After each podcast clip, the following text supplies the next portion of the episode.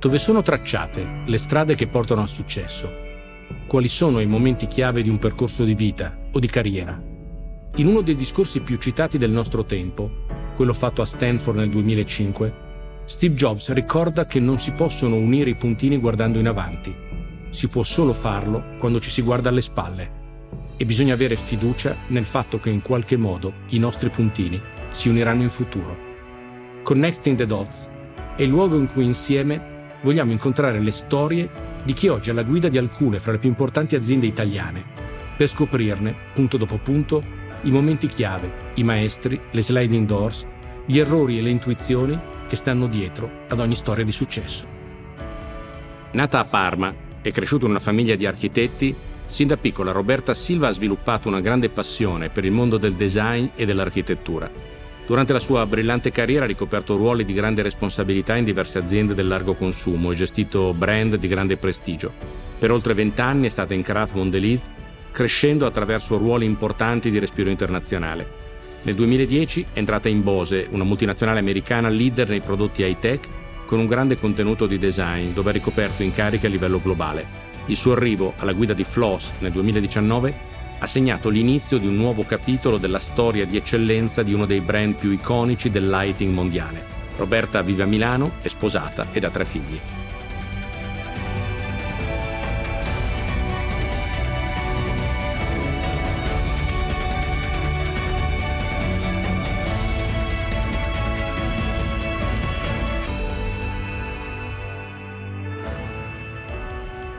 Oggi a Connecting the Dots abbiamo con noi Roberta Silva, Chief Executive Officer di Floss, uno dei marchi più iconici del design e del lifestyle italiano. Roberta, grazie e benvenuta.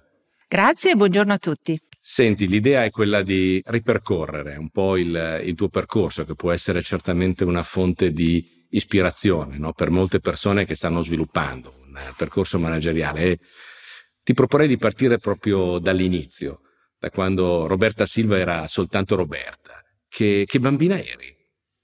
Ah, ero una bambina curiosissima, curiosa da morire. Infatti ricordo come eh, la mia maestra eh, fosse stupita. Infatti io studiavo poco e mia mamma si preoccupava e quando andava a parlare con la maestra diceva non si preoccupi perché quando mi giro vedo gli occhi di Roberta penetranti che ascoltano tutto e assorbono tutto e poi mi ripete tutto. Quindi eh, non, non si preoccupi, tanto lei le cose le capisce immediatamente ed ero anche ribelle, molto ribelle. Eh, solo per dire, io ero la terza di quattro figli e prima di me c'era un maschio eh, che eh, cercava in tutti i modi di picchiarmi e, e io a 15 anni sono andata a fare karate per picchiarlo. E quindi in questo modo sono riuscita a rimettere un po' le armi pari e ha funzionato. Quindi un personaggio non facile da gestire. Credo che questa del mettere le persone a posto, questo allargato è stato un po', un, un po una costante, no? Credo di, di, di, qualunque donna che ha sviluppato un percorso manageriale, soprattutto della, della, della nostra, della nostra generazione. generazione esatto. Assolutamente. Senti, e, e che, che, cosa sognavi? Di, cosa sognavi di diventare da grande in, in, quegli anni, con quella curiosità, in quegli occhi pieni di, di attenzione, di, di, stupore sul mondo? Che, che, che, sogni c'erano sul futuro? Allora, eh, io eh, ero affascinata dal lavoro che faceva mio papà. Mio papà era architetto e quando ero piccolina, 6, 7, 8 anni, mi sedevo con la mia sediolina di fianco a lui, lui disegnava al tecnigrafo e io facevo i miei progetti. E quindi facevo tutti i miei appartamenti con tutte le piante, con tutte le cose, eh, mi piaceva tantissimo. Poi però a un certo punto sono stata folgorata sulla via di Damasco eh, dal marketing. Ho conosciuto una persona che era il fidanzato di mia sorella che faceva marketing e che portava a casa queste cose interessantissime, mi raccontava di come faceva le pubblicità e tutto, ho detto io da grande farò questo e sono passata attraverso il liceo e all'università ho fatto specializzazione in marketing.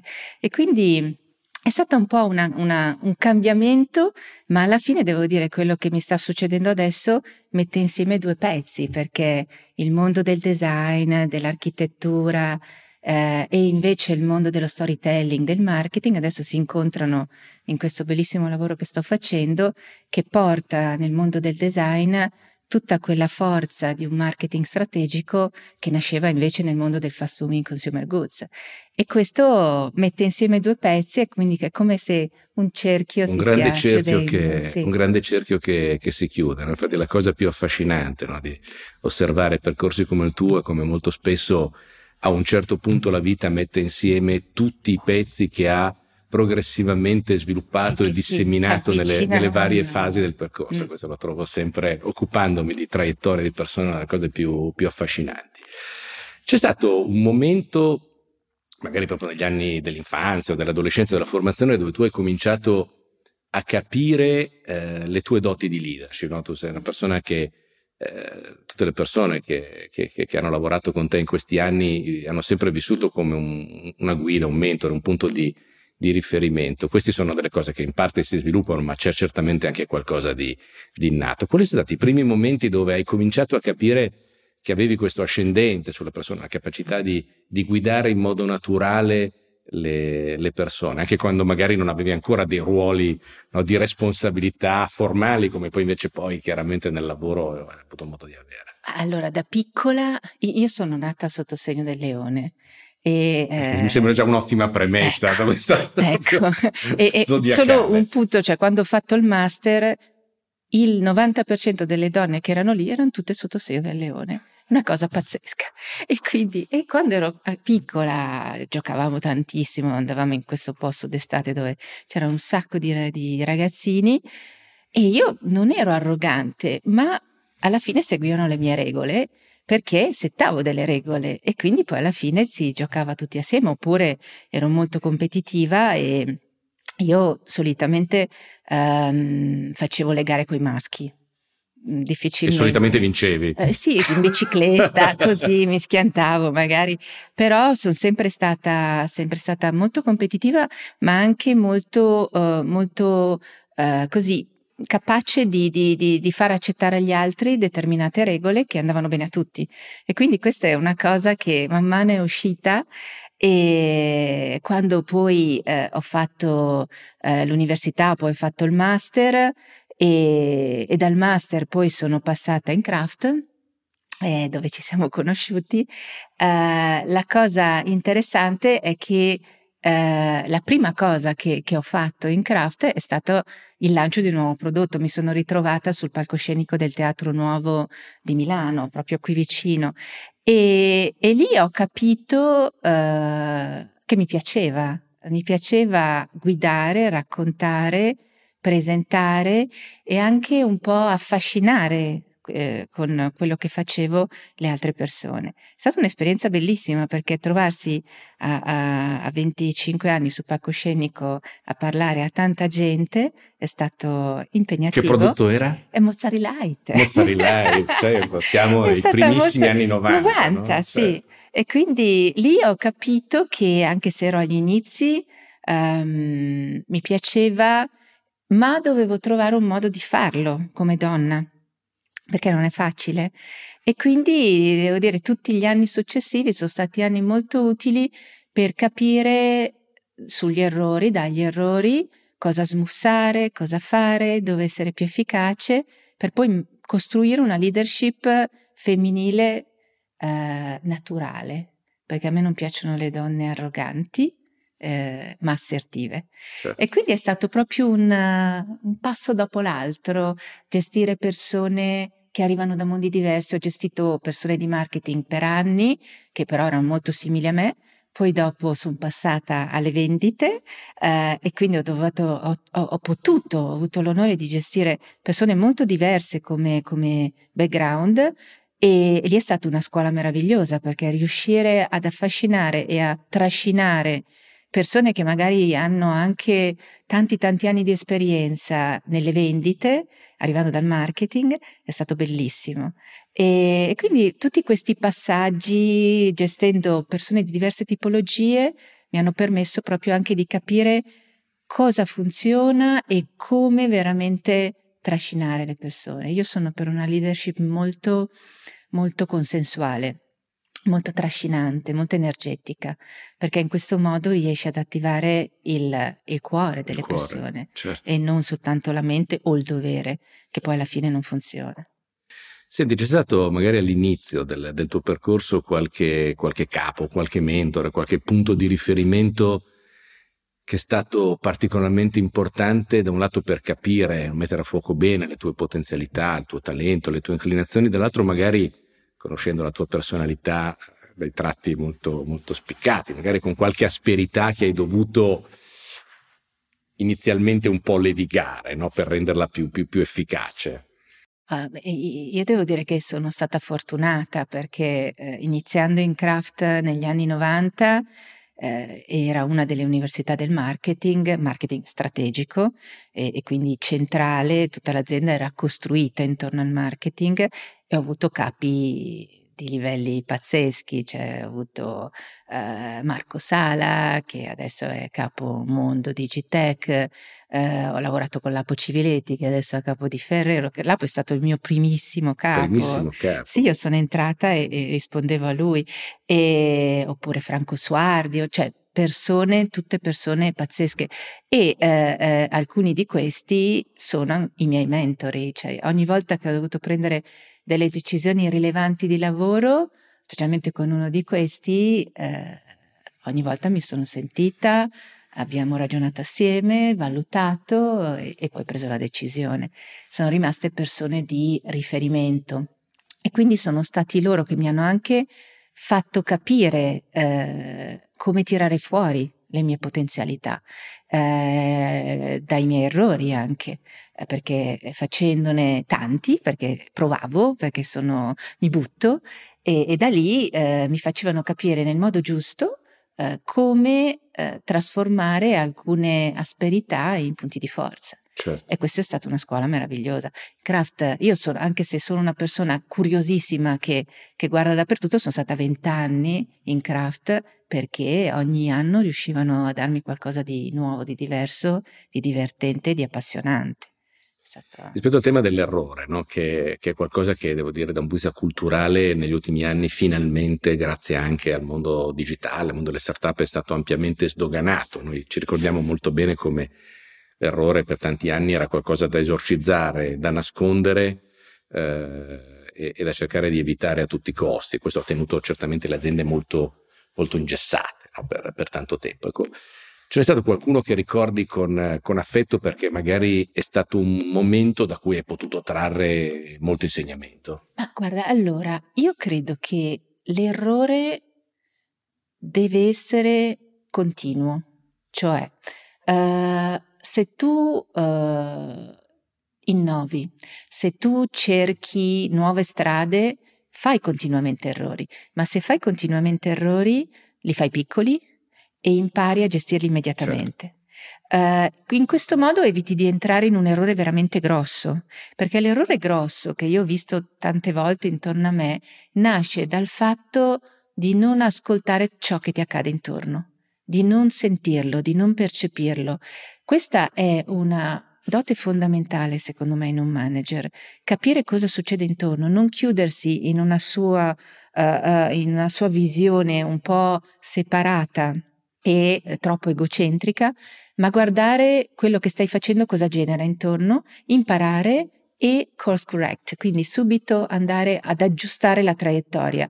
Quindi errori enormi, infatti ci sto pensando che abbiano fatto dei, dei danni veri, no, perché? Perché alla fine tanti piccoli errori che però vengono Uh, quotidianamente valutati, analizzati con anche molto senso di autocritica, che questo è fondamentale, per cambiare leggermente la strada, sapere dove devi andare, quella è la direzione, ma tante volte nel mondo poi che ci sta intorno devi cambiare un po' strada continuamente per arrivare là.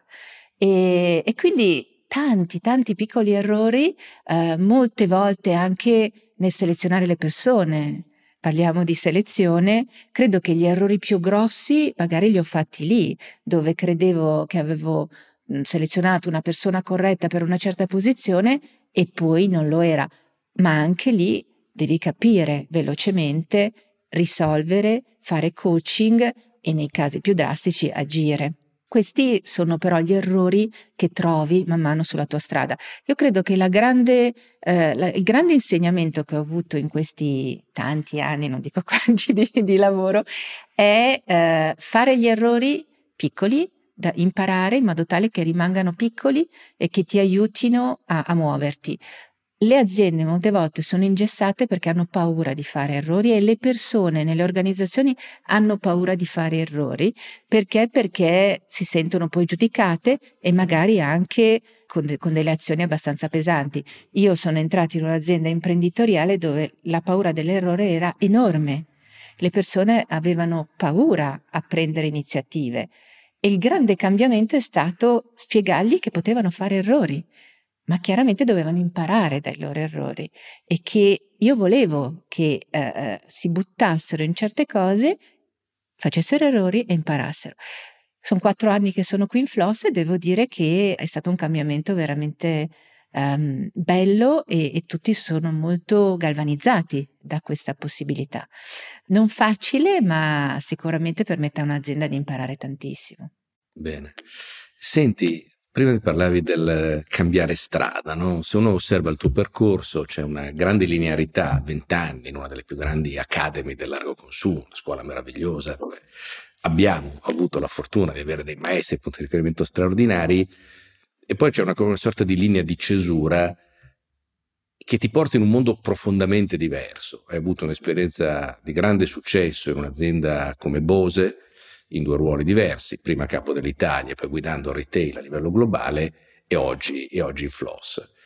Ecco, questo passaggio no, da un mondo molto strutturato, molto analitico, molto sofisticato, molto guidato dai processi, a un altro caratterizzato da dimensioni diverse, è un passaggio che affascina molti manager, eh, noi che li accompagniamo da una riva all'altra, facciamo un po' i traghettatori, eh, ma che al tempo stesso è fonte spesso di timore, di inquietudine, no? la domanda ma ce la farò, saprò adattarmi a un contesto culturalmente differente, fondato su paradigmi diversi, è una domanda che ovviamente accompagna il prima, il durante e il dopo di queste scelte. Ecco, rivedendo questo momento di passaggio fra questi due mondi, quali sono le, le considerazioni che ti viene da fare, quali sono gli elementi che ti hanno permesso di avere grande successo nel, in, questa, in questa transizione?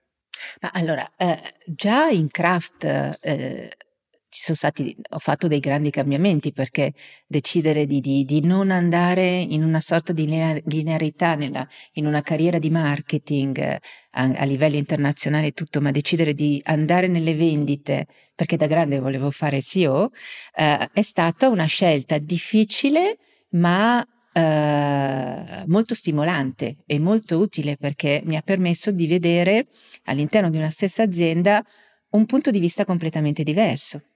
E poi man mano la parte di logistica, la parte di production, questo ha permesso di vedere una stessa azienda da tanti punti, tanti punti di vista diversi per completare la visione certo. e quindi nel prendere delle decisioni tieni conto di tutto. Il passaggio a un altro mondo come il mondo, dal, quindi dal food al consumer electronic, è accaduto dopo la mia gravidanza di due gemelli, in cui dovevo decidere quindi se rientrare in, in craft eh, e andare anche eh, a Zurigo Oppure, oppure, visto che erano passati vent'anni, abbracciare una nuova sfida. E, e quindi a quel punto, eh, avendo anche la possibilità di avere varie offerte sul piatto, sul piatto eh, alla fine ho deciso di andare in un mondo che era veramente lontano da me, perché mio marito diceva che ero l'essere meno tecnologico in assoluto.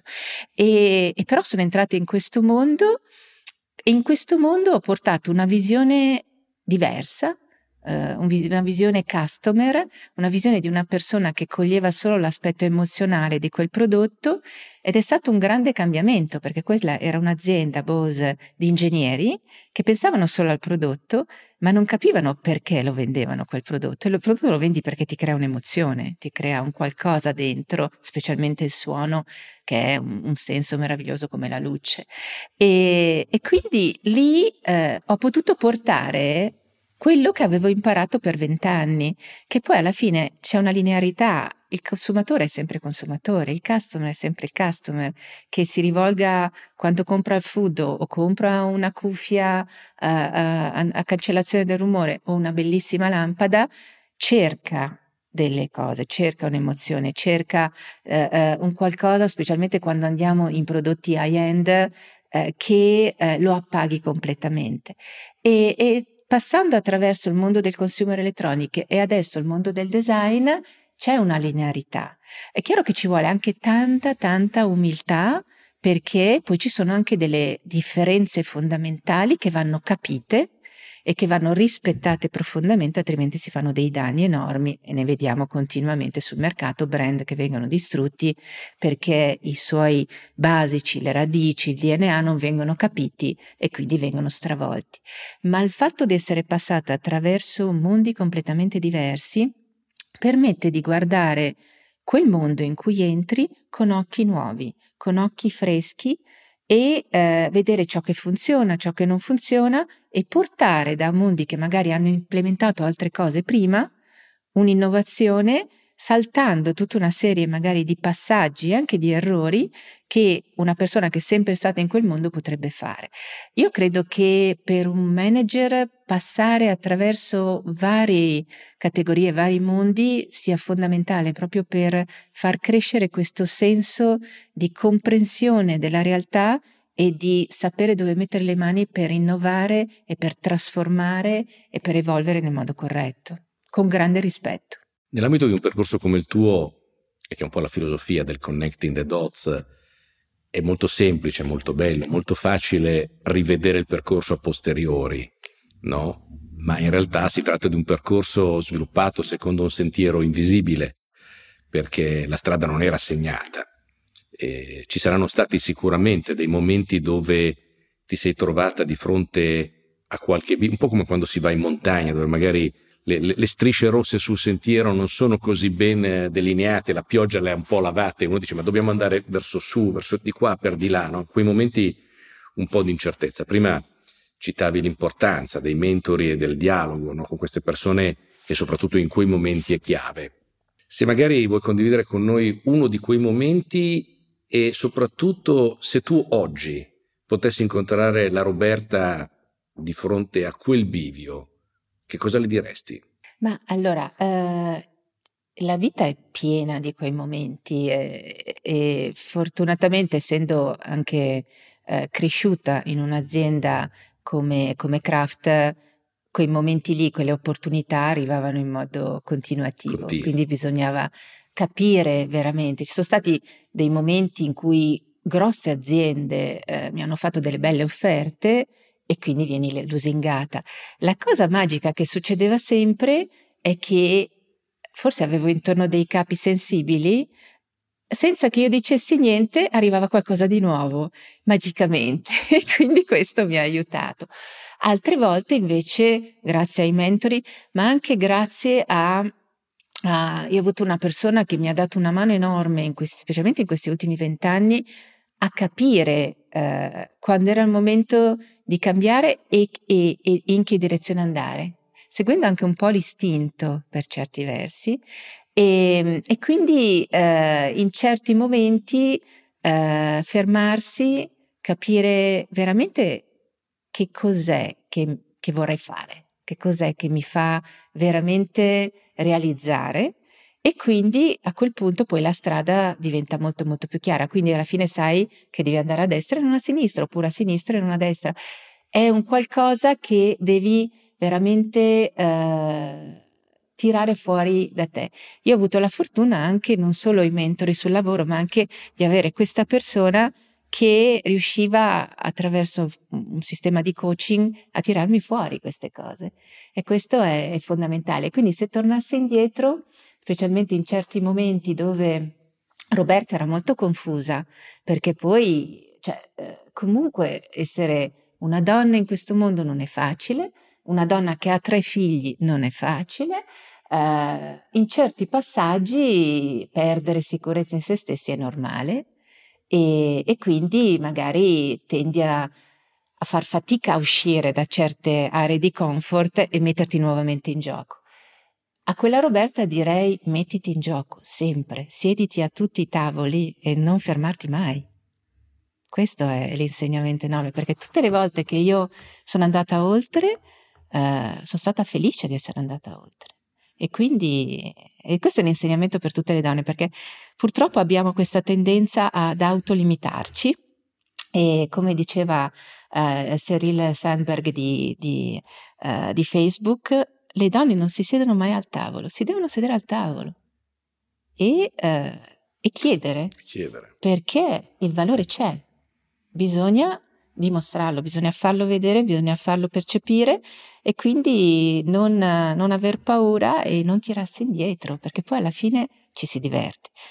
Io credo che la grande, la grande ricetta per uh, essere sempre pieni di energia è divertirsi, altrimenti la noia è la cosa più distruttiva in assoluto. Senti, hai realizzato tante cose nella tua vita personale e, e professionale eh, ma sei sempre una persona che ha sempre guardato avanti. Oggi che, che sogni hai per, per il futuro del tuo sviluppo come persona e non solo? Cosa ti piacerebbe vedere prossimo futuro? Allora, è difficile dirlo, a volte me lo continuo a chiedere e, e sicuramente più, più, si va avanti con gli anni, più si intreccia tantissimo la, la, la famiglia, gli affetti, eh, gli amori e tutto. E, e quindi queste cose si, si intrecciano molto. Io, uh, io quello che, che, vorrei fare è, è essere felice, che è una bella ricetta. E l'altro giorno ho sentito una bellissima frase che diceva è felice chi riesce a mettere in armonia ciò che pensa, ciò che fa e ciò che dice. Ecco, io più che degli obiettivi di, eh, materiali, per me il mio obiettivo è riuscire sempre di più nella vita di tutti i giorni fare questo, perché in questo modo ovunque sarò, sarò bene. Eh, che sia nella mia vita personale o che sia nella mia vita lavorativa. E questa è una mia caratteristica che è uscita sempre di più e che mi ha aiutato tantissimo nella mia crescita, perché ti fa essere autentica. E la gente la sente quando sei autentica e quando sei un capo autentico, anche se sei magari un capo non facile, sei comunque riconosciuta, sei comunque seguita e sei comunque ricordata. Ecco, questo è il mio sogno, cioè di crescere ancora di più in questa direzione e credo che crescerò fino alla fine perché essere curiosi ti permette di fare questo. Io ho una donna di riferimento che è la Rita Levi Montalcini che fino alla fine è stata curiosa. Ed è, ed è pazzesco, cioè una donna che aveva fatto quel che ha fatto, ma lei diceva sempre di non sapere. Questo è lo sprone che sarà con me per sempre. Ed è bellissimo perché chi invece si siede invecchia. E non invecchierò mai in questo modo. Magari sì, ci avrò le rughe, ci avrò tutto quello che vuoi, ma dentro rimani sempre, uh, sempre fresco, sempre... Um, ecco, una cosa molto bella che una volta un coach, perché nei vari passaggi anche in Bose sono stata molto aiutata, ho avuto un coach americano quando sono passata da una gestione italiana a una gestione prima europea e poi internazionale e lui ha sempre detto i tuoi capi saranno bravi capi quando capiranno come tenere sempre altissima la tua energia. Se tieni alta l'energia, fatta. fai tutto. Nel momento in cui cade, è lì il momento difficile. Quindi cosa voglio essere? Voglio essere una persona che riesce sempre a mettere il più possibile in fila queste cose per alzarmi al mattino ed essere contenta di quello che farò nella giornata. E... Roberta, nel, prima di, di salutarci, di ringraziarti per questa bellissima conversazione, hai menzionato molte persone che ti hanno ispirata, guidata, sostenuta, aiutata in certi momenti del, del percorso. Uh, c'è qualcuno cui, verso cui ti senti particolarmente grata e che magari non hai avuto la possibilità di, di ringraziarlo. E invece vogliamo cogliere oggi le possibilità per, uh, per farlo?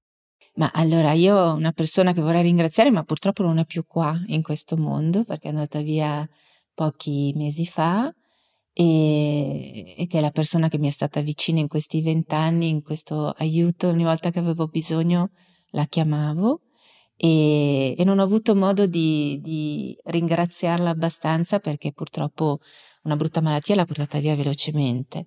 Ma eh, siccome comunque sentirà, eh, sì, voglio ringraziarla perché se eh, sono la Roberta di adesso è perché sono stata sempre spronata a andare oltre. E un'altra persona che vorrei ringraziare è mio padre, che anche lui non c'è più, perché nel momento ad esempio in cui avevo finito l'università, ero stanca e, e mi si è palesata la possibilità di fare un master, vinto con borsa di studio, ho detto no, sono stanca non... e lui mi ha detto no, tu devi fare il master perché lo vedrai in futuro. E ha avuto ragione, perché il master è un qualcosa che non ti dà un, una spinta immediata, ma ti dà una spinta che poi arriva nel lungo termine.